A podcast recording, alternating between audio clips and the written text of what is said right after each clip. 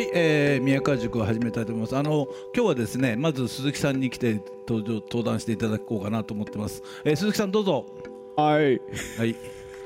でね、僕あの鈴木さんにはまだ言ってないんですけど、アニー賞の厚労省が発表されたんで、まずはお祝いのありがとうございます。おめでとうございます。僕何かなと思ったら そうそう鈴木さんの僕さっきお目にかかったじゃないですえーか。それ内緒にし知らないんだなと思ってた。どうもありがとうございま。す。どうも。どうもどうも。鈴木敏夫のジブリ汗まみれ。今週は3月15日に中野サンプラザで行われたバンダイナムコエンターテインメントの代表取締役社長宮川康夫さんとの対談の模様をお送りします。バンダイナムコグループでは毎年4月の新しい期が始まる前に社内向けに方針発表などのイベントを開催しています。まずはこんなお話から。アニメーションが生まれてきたっていうかねこうその外に出てきた時に僕は社会に出れてそこに関わってすごい幸せだと思うんですねで当時はそのガンダムのプラモデルの営業やっててで、まあ、いろんなことやりながら、えーっと後半に今度はガンダムのフィルムにのプロデューサーをやってガンダムシードとか、まあ、サンライズに入ってでやって社長もやられたんですもんね。ええでまたこう、あのーゲームに来るんですけどもそういう意味ではガンダムのプラモデルの営業から始まって途中いろんなことあってやっぱりフィルムにね触れたっていうのはすごく僕の人生の中にとって大きかったですね。だからやっぱりこう、まあ、全然比較にならないんだけど鈴木さんが副編集長やりながらこう映像の方に行くじゃないですか。なんかそれとねすごいこうもう全くレベルは違うんだけどちょっとねこうなんとなく分かるの。遠慮し遠慮しないでください。ええ。やっぱりこう雑誌の作り方とやっぱりまあ似てるっちゃ似てるんだけどやっぱり映像って違うじゃないですかまあね。僕今日その辺からこう話をスタートしたいんですけど連載を始めてあれを映画にしようと思ったきっかけっていうのはどんなことなんですかね？アニメージュってね、要するに人が作った作品を紹介するわけでしょ？うんうんうん。うん。それに飽きたんですよね。なるほどね。分かりやすいね。ね、それで自分たちで映画作って、それを雑誌で取り上げたら楽じゃないですか、そっちですかね。なるほどね。でもそのでも結構リスクあるじゃないですか。こう変な話その人の作品をこう載せながらやっていった方がサラリーマン的なリスクっていうのはある分ないわけじゃないですか。いやだけど儲かろうが儲かる前が困るのは、うん。喜ぶのは会社だけでしょ、うんうん。知ったことじゃないですよね。なるほど。そう僕もそれはねずっと同じ精神なんですよね。僕実はまあ後でご紹介しますけど鈴木さんの本読んでる時にその宮崎さんとねそのえっとジジブリを作る時にその親会社をねその徳までやるのか独立するのかみたいなところでそれは経営はね、はいあの徳間さんに取ってもらった方があ責任は取ってもらった方がいいよっていう鈴木さんの一言ってすごいなと思ったの。よく読んでらっしゃるっすね。もうあの前も買っててやっぱ今日対談させていただくということで結構また読み込んだんですけどあそこはすごい僕の中にはこう刺さりましたね、あそうですか、うん、すごい刺さった、うん。いやだって僕、なんつったかな。ものは作りたいけど、うんうん。ねそれは当然売れる売れないってことはあるわけで、その結果として、うんうん。なんか経営責任なんて考えながらやってたら、いいもん作れないですよね。そうそうそう。だからそれはしかるべき人にやってもらってこちらはね使うことに徹する、うんうん。それがやりたかったですよね。でもね今日多分まあだ第一問目。はいどうぞ。あ僕やるのかな？ごめんね。はいこれ。そんなのは。そうそう。あるわけ。チームで良い作品を作り上げていく上でプロデューサーとして意識していることは何か。この前に多分今まあ今日まあ本当に3000人ぐらいの人が見てるんだけどまあもちろんその幹部の方もいらっしゃって今鈴木さんが言ったのってすごい大切なことで作る時に経営とかねまあ経営者の人も偉い人もいるからさ僕もなかなか言えないんだけど経営とか考えるとなかなか作れなかったりするじゃないですか。まあそうでしょうね。ね、そこをそのでも若い頃はいいんだけど今鈴木さんとりあえず代表じゃないですかはい。そこってやっぱ経営って考えそれと全く考えてないの？任せてるの？なるようになると思ってんですよね。うんなんとなんとかなるなるほど。だからまあおかげさまでね、ええええこういう言い方したら不損なんだけれうんうんうんど、まあなんていうんですか、実は今もまだ映画作ってて、はい。これで、うん あの、あの今まででね、一番時間とお金かけてるんですよ。うんそうですよね。そうそれね、結果として、普通で言うと絶対にプラスにならないんですよ、うん、経済合理性で言うと、うん、でもやってみたかったんですよね。ああなるほど。でも代表でそれやってみたかったんですよね。って許される許されるっていうか、まあ、勝手にやってるんだと思うんですけど だからそこはやっぱりすごいですよね。いやだからようやくそこへねたどり着いたんですよ。なるほど。そう、うん、だってその前まではね「風立ちぬ」っていう作品を作る時まではね、やっぱりなんていうんですかお客さんのことも考えてそれから経済合理性も考えて、でやっぱり売上と利益を出そう、うん、そこはやっぱり考えてたんですよね。そうですよね。でも、一度ね、そこから解き放たれてやってみたらどうなるんだろうって。なるほど。それってこうプロデューサー発想っていうよりディレクター発想じゃないですかたまたま。ですかね、あのたまたまね僕その、えっと、安野さんが、うん、えっとアメえっとあれかなアマゾンプライムかなんかで、はいはい、あ喋ってますね、そう松本さんと、はいはい、あもう、はいはい、対談だらぐだぐだの対談あって その中で一個だけね 安野さんが本当かよと思うんだけどディレクターの時はわがままだと。でプロデューサーになってみて自分は大人になったんだって言ったのね。嘘です嘘僕も嘘だと思ってね。嘘だと思ってんだけど 思ってんだけどでもやっぱり今の鈴木さんの言葉を聞くとそれを度外視してやってみたいっていうのはプロデューサー発想じゃなくてディレクター発想に近くなってるのかなって。でもね、うん。それ頭に入れながらやってたら、うまくいくものもダメになるんですよね。そうですね。と思ってやってきたから、まあ、そういうことで言えばね、まあ、不遜な言い方っていうのはそういうことなんですけれど、やっぱり運が良かったかなって、最後に残るのはその言葉ですよね。鈴木さんなりのこうプロデューサー論みたいな何かあるんですか？どうせやるんならみんなで楽しく、うん。うん、だからまあにあのなんていうんですか小説とかそういう漫画とか違って一人でやるんじゃない、うん、すごい多くのスタッフでしょ、うん、その多くのスタッフってその現場もねすごいわけですよ。例えばジブリの作品だと大体そうですね1作品500人前後。そね、でそれだけじゃないんですよね、うん、そうすると映画っていうとね、うん、宣伝関係その他ままずでいくとね、ざっと2000人ぐらいになるんですよね、そうかもしれないですね、そうその人たちが一つの気持ちになる、っていうのをどうやってやったら作れるんだろうってそれを割割と毎回考えますね。うん、でねその2,000人の中のもちろんその、ね、宮崎さんや高橋さんというのは監督としてのトップだけど、はい、その全部を仕切る、はい、プレイあのまえっと、プロジェクトのトップはね鈴木さんなわけだから、はい、それってこうなんかみんなにメッセージ出したりとかするんですか？だからまあそれはね、うん、横剣その他でねある程度のことはいけるんじゃないかなとどっかで思ってるんですよね。だから僕はまあ何を一番いつも考えるかというと映画の場合ですよ、はい、もうとにかくまずどのビジュアルでやるか、うん。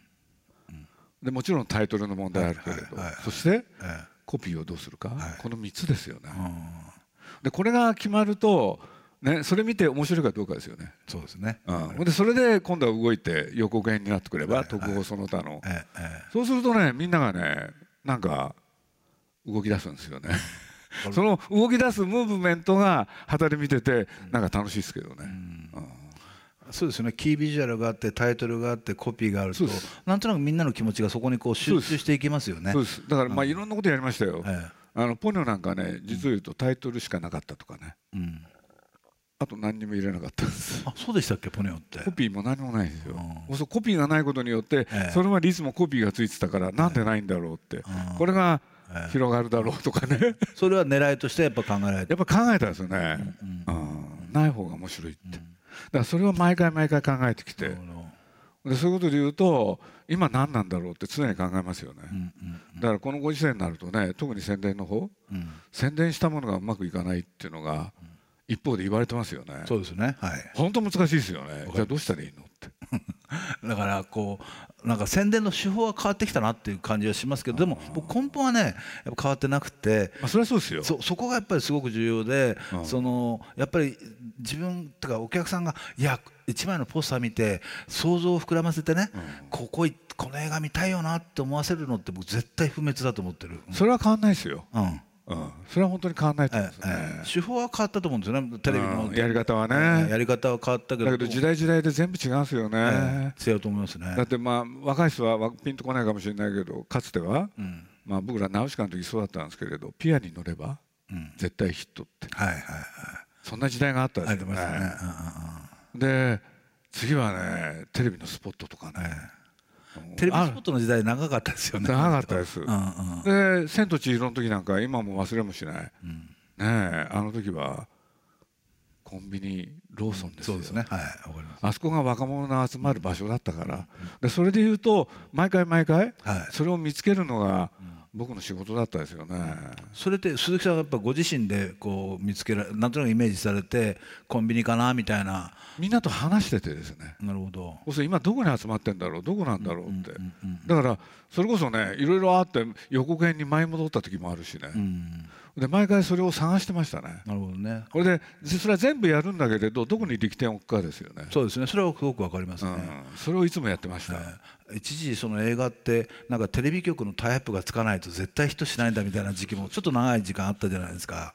うん、だから、僕は今回さっきちょっと申し上げたけど、ジブリだけでやるでしょ？ええそその時に何が違うかっていうとそれこそテレビ出版社その他そういうのはつかないわけですよ。そうですね、うん、そうその時にねつかないことをプラスにできないかなって まあでもねそれは今のその SNS だったりとかねそういうことなんだろうなっていう感じがしますけどね。うん、でもそれをこう毎回えもうこれは僕はその勉強不足でいけないんですけど鈴木さんがこう自分で映画の俺はこのプロデュースをしたなってジブリも含めてその宣伝やったら何何何本ぐらいあるんですか？イメージ。計算したことないと思うんですないですね。でまあナウシカから始まってねまあ一番直近だとなんですかね。うん、かかぐや姫の後に何かやりましたけれど、はい。うん、15本ぐらいなんですかね。なるほどね。だからだからといって僕ねいつもねまず作ることに専念ですよね、うん、俺で作るのに大体ジブリの場合1年準備して、はい、で2年の実作業で作る、はい。はい、というペースでやってきたんで、それでいうとね宣伝その他はね最後の半年でしたよ。うん。これで企画さえ間違ってなかったらそこに宣伝要素は含まれてるんで。うん、でそれがダメだったらもうしょうがないですもんね。あと僕こうちょっとお聞きしたかったんですけど作品の中にか中身に関してその結構こう口出しするんですそれともあんまりそこはもう宮崎さんに全部任せちゃういや宮さんに任せますよ。バカ任せるんだ。うん、と思います。あのね、うん、なんつったらいいかな、うん、ただ聞いて聞い聞いてくるんですよね。あどう？ってねそれはわかりますよ。だからなるべく答えてく。れ。だからうまい言い方宮崎がしてたことがあって僕について公的な場で喋った時に、何も言ってないのに言ってるって。でも答えないっていうのが一番失礼っていうかねあの、まあね、卑怯ですからね、はい、言いたくないですよ。だって作ってる時に、なるほどね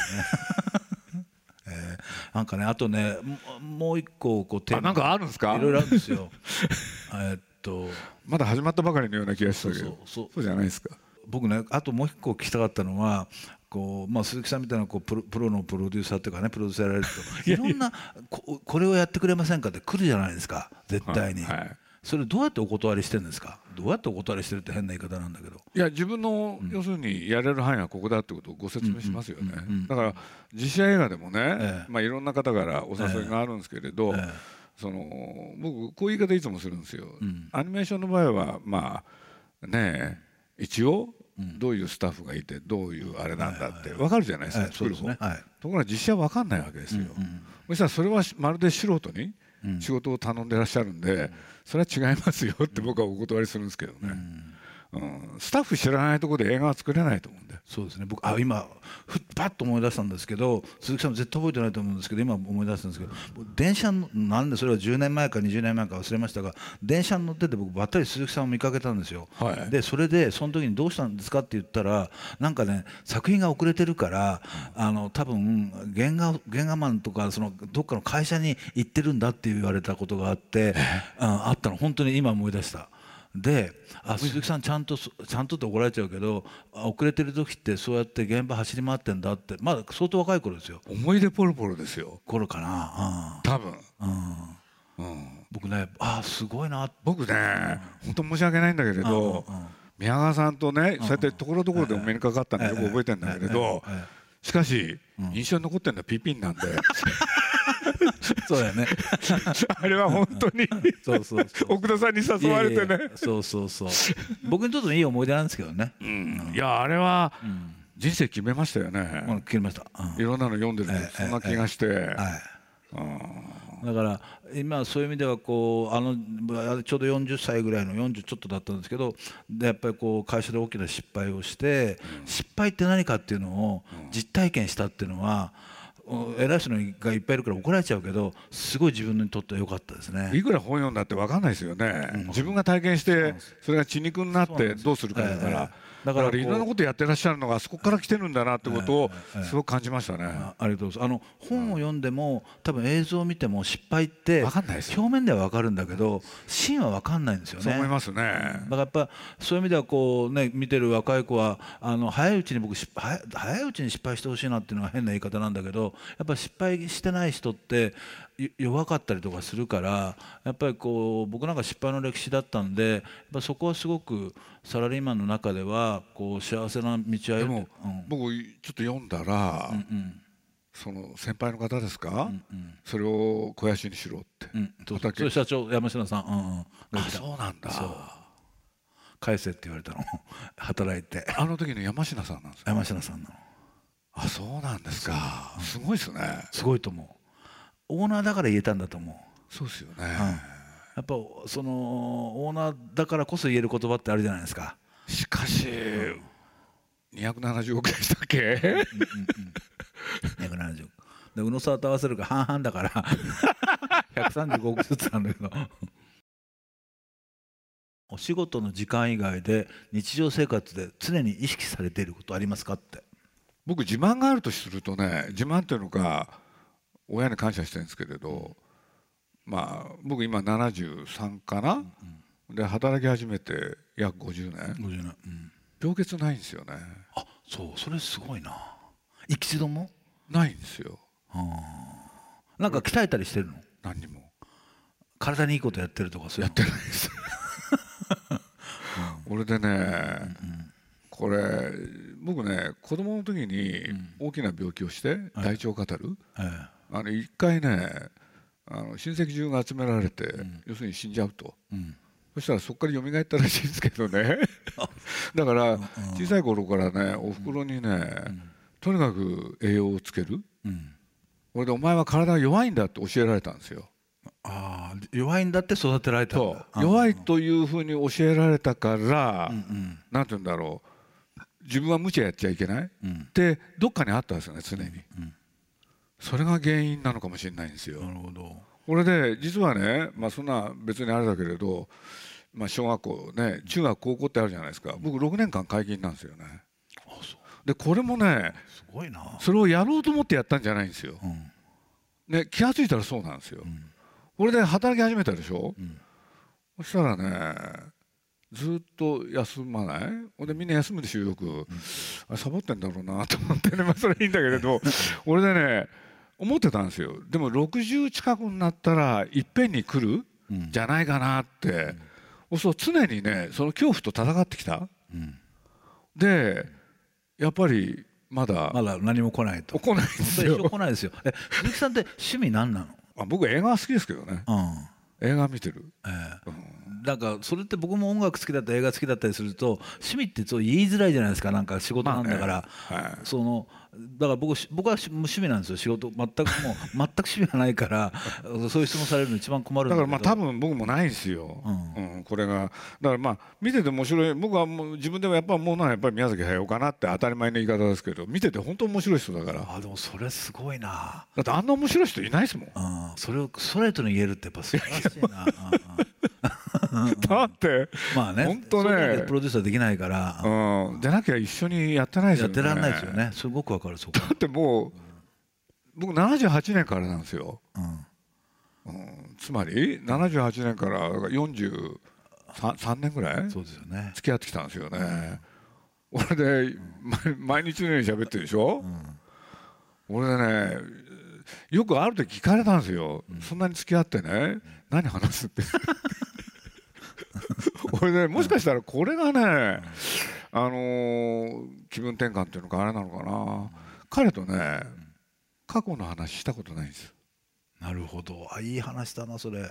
あそう。昔こうだったねとか。ないんですよ、うん、大げさに言うと一度もないですよね、うんうん。だ第三者がいて言うか言わない限り、はいはいはいはじゃあ何の話してんの？って言ったら今とちょっと先？いうん。この2つだけなんですよね。なるほどね。でもう一個うん。まあこれいろんなところで僕喋っちゃってるかもしれないけれど喋、る時にこれは最初に考えましたね、うん。一緒にやるっていう結果にうん。丁寧語で話し合う。えあそう。絶対「おいお前はやらない。うん。うん」なんかね、親しくなったら一緒にね仕事できないと思った、はいはいはい。だから一緒に飯食わないこれは決めました。ね、ああわかるなそれちょっと。うん、これ一緒に飯食い始めたらね、うんそれは友達ってことだからそうそうなったらおしまいですよね。あ。そうですね。それはすごくわかりますね。うん。でななんかの都合でそうなったんですよね、どこでどうやって決めたのかもう覚えてないけれど、はいはいはい。うん。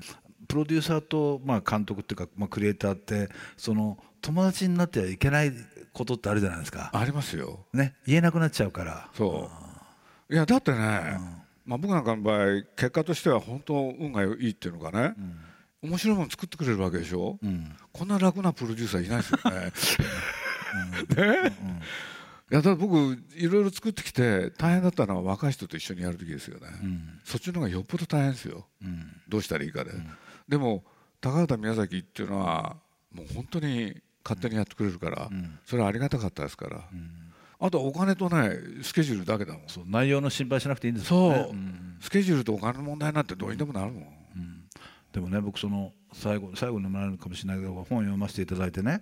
そのナウシカを映画にするのって宮崎さんを食わせるためみたいな記述があったじゃないですか。あれって僕すごいわかるんですよね実は。あそうですか。わかります。あ。やっぱりクリエイターを食わすためには作品作んなきゃいけないじゃないですかで監督料を月にいくらか払って生活していかないとあの人たち食べられないからだからそこってすごくまあリスクというよりも責任クリエイターを抱える責任だなっていうのがすごく分かりましたね。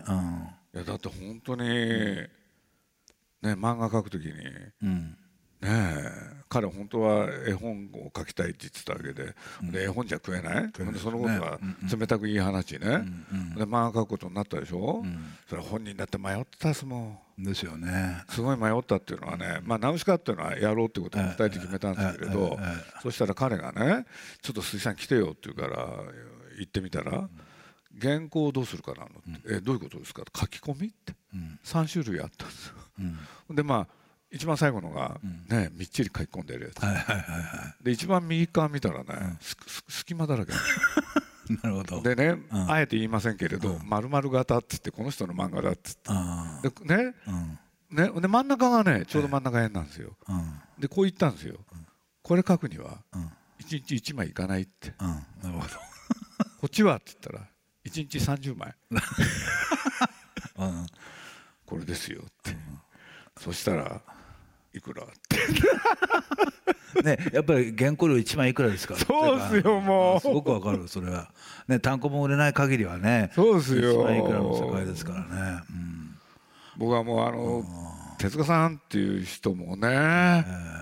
僕はまあ僕の年だとね手塚さんの担当がでやれやることができたからえ僕はあの人で一番印象に残ってるのはやっぱり原稿料の話ですもん。えうん。うん。そしたらね書いてもらったらいいけどね当時皆さん高い、そうよく覚えてるんですけれど、まあ対価ってみんなね、1枚7万から8万、で手塚さんね、そのぐらいは払わなきゃいけないんだろうなと思って、ね当時先生と直接だから、え手塚さんこれ原稿料なんですけれどって言ったら1万円って、うん。え？って。だって1万円でいいんですかって言ったら、いいよって。1万円だとね注文が来るんだよいっぱい。え なるほど。量とこなすと、でね、うん。僕のって、後で単行本になるんだよ。え売れるんだから、ええ。雑誌の原稿料なんかどうだっていいんだよ、えね。勉強になりましたね、うん。だやっぱ量をやっぱたくさんやられたんですね。そうそうそうそう。ああすごく今。まあ若くしてね、ええまあ、今考えたら本当若くして亡くなられてたけれど、えいやあの人は、いろんなあったあった中でもなかなかの方でしたよね、やっぱりまあある分その日本のその漫画とかいろんなの基礎をね作られた漫画とアニメーションの基礎をね作られた方ですもんね。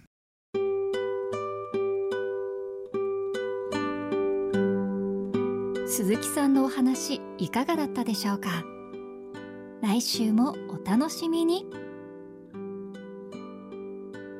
鈴木敏夫のジブリ汗まみれ。この番組はウォルト・ディズニー・ジャパン。ローソン。日清製粉グループ。